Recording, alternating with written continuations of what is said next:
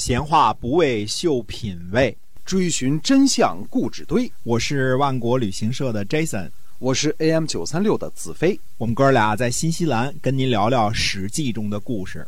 各位亲爱的听友们，大家好，欢迎您呢继续的收听我们的节目《史记》中的故事。希望您能够把我们的节目呀也分享出去啊，让喜欢历史的朋友我们一起来关注这个节目。好，今天我们继续书接上文。嗯，我们说这个现在呢，这个这个时期到到了公元前五百一十多年的时候呢，已经差不多快进入春秋晚期了。嗯，这个时候呢，已经到了礼崩乐坏的时候了。但是呢，当政大臣呢，公然逼的这个国君流亡在外啊，这个在大大一点的诸侯国的历史上呢，这还是首次。嗯，虽然说这个政变本身呢是这个鲁昭公自个儿找的啊，而且这个呃，在这个政变的过程当中呢，也是嗯非常的不得力。这这几个人也不是干大事的人啊，这个也没有那个那个杀伐果断。结果呢，本来是大占优势的，变得自己呢这个逃亡了，后孙呢还被杀掉了。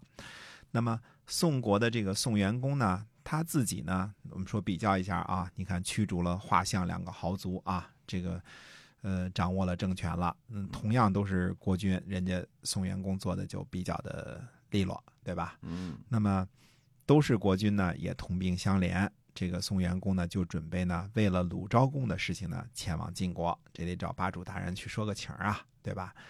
宋元公呢，做了个梦，梦见呢太子栾在祖庙继位。自己呢和自己的父亲宋平公呢穿着朝服呢辅佐他。嗯，那么早晨起来之后啊，宋元公就召集六卿啊，召集六卿说呢，说寡人不宁，不能够侍奉父兄，让诸位先生呢担忧了，这是寡人之罪。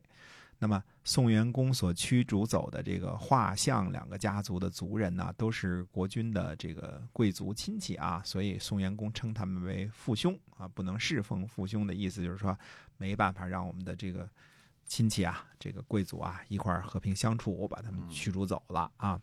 宋元公呢接着说说，如果靠大家保佑，我得以。得保首领已死，得保首领意思就是没有身首异处啊。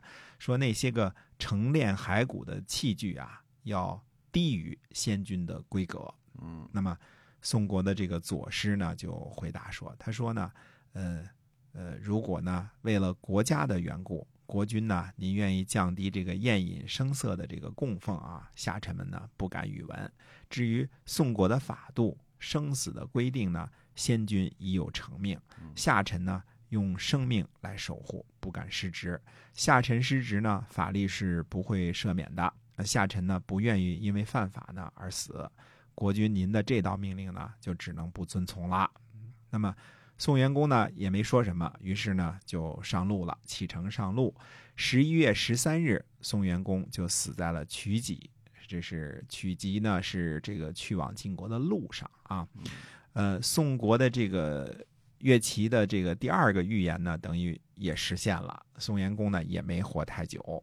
那么宋元公呢是在去晋国给这个鲁昭公说情的路上呢去世的。呃，应该算因公，对吧？嗯嗯。不过国君这个职位呢，基本上都是要求就是要死在自己工作岗位上的，对吧？是。呃，不能退休啊。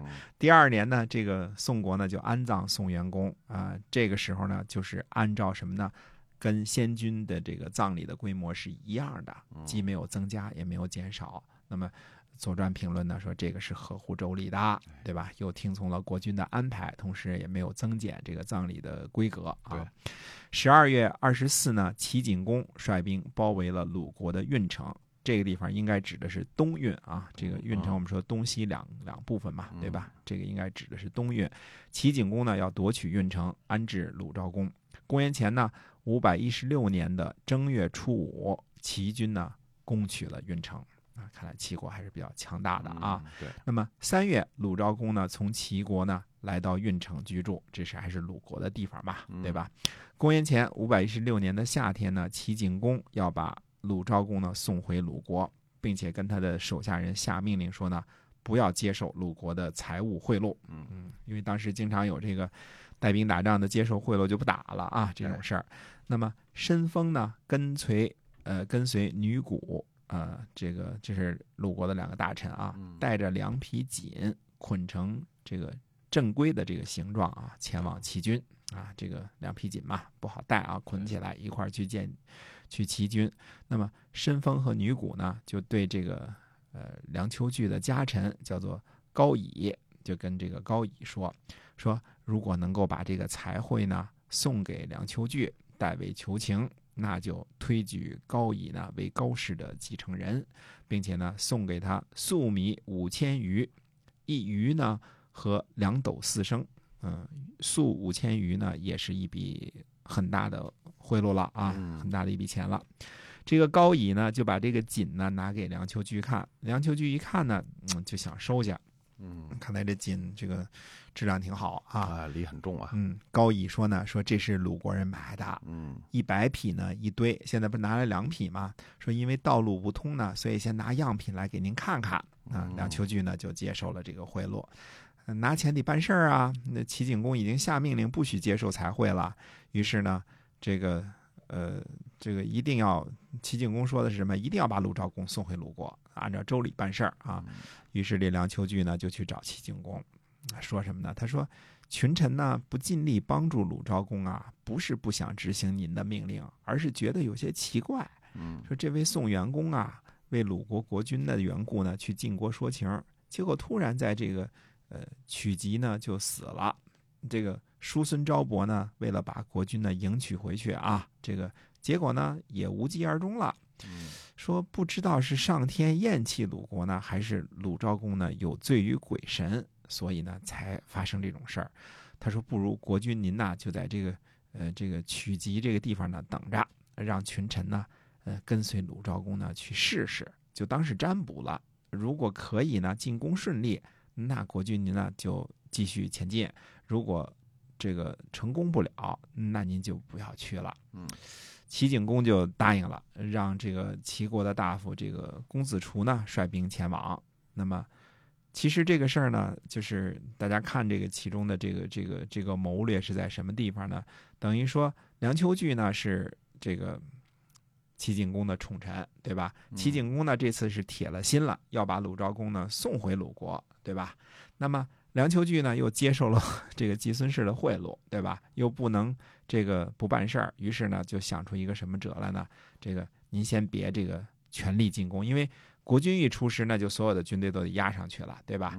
那现在呢，呃，先让这个手下人呢，让公子楚呢带兵呢去跟鲁昭公去试试，嗯，而且他这个说的这个方式呢很巧妙，嗯，对吧？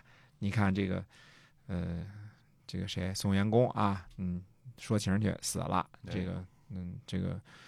呃，叔孙昭子、叔孙若呢，也是无疾而终，都是为了把这个国君给迎娶回去。这人不吉祥啊，对吧？他没这么说啊，他说也不知道是这个，是这个人得罪上天了呢，还是得罪鬼神了。反正总而言之，鲁昭公这人不怎么地，而且哎，您在这个曲集这个地方等着，这地方就是这个宋元公送命的地方啊，您在这等着，嗯，那么先去这个打打试试这个。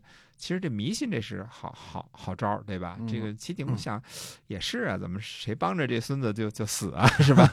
这这怎么帮他啊？那行，听你的吧，先去占卜一下啊，这少量军队进攻一下。哎，那么到底这个少量的军队去进攻是个什么样的情况呢？到底这个呃进攻会不会有什么结果呢？那么下回再跟大家接着说。好的，我们今天啊《史记》中的故事呢，先跟大家就讲到这儿了啊，这个。挺有意思的，希望呢大家能够每天都关注我们的节目，也希望呢在今后呢能把更好的节目带给您。好，我们下期再会，再会。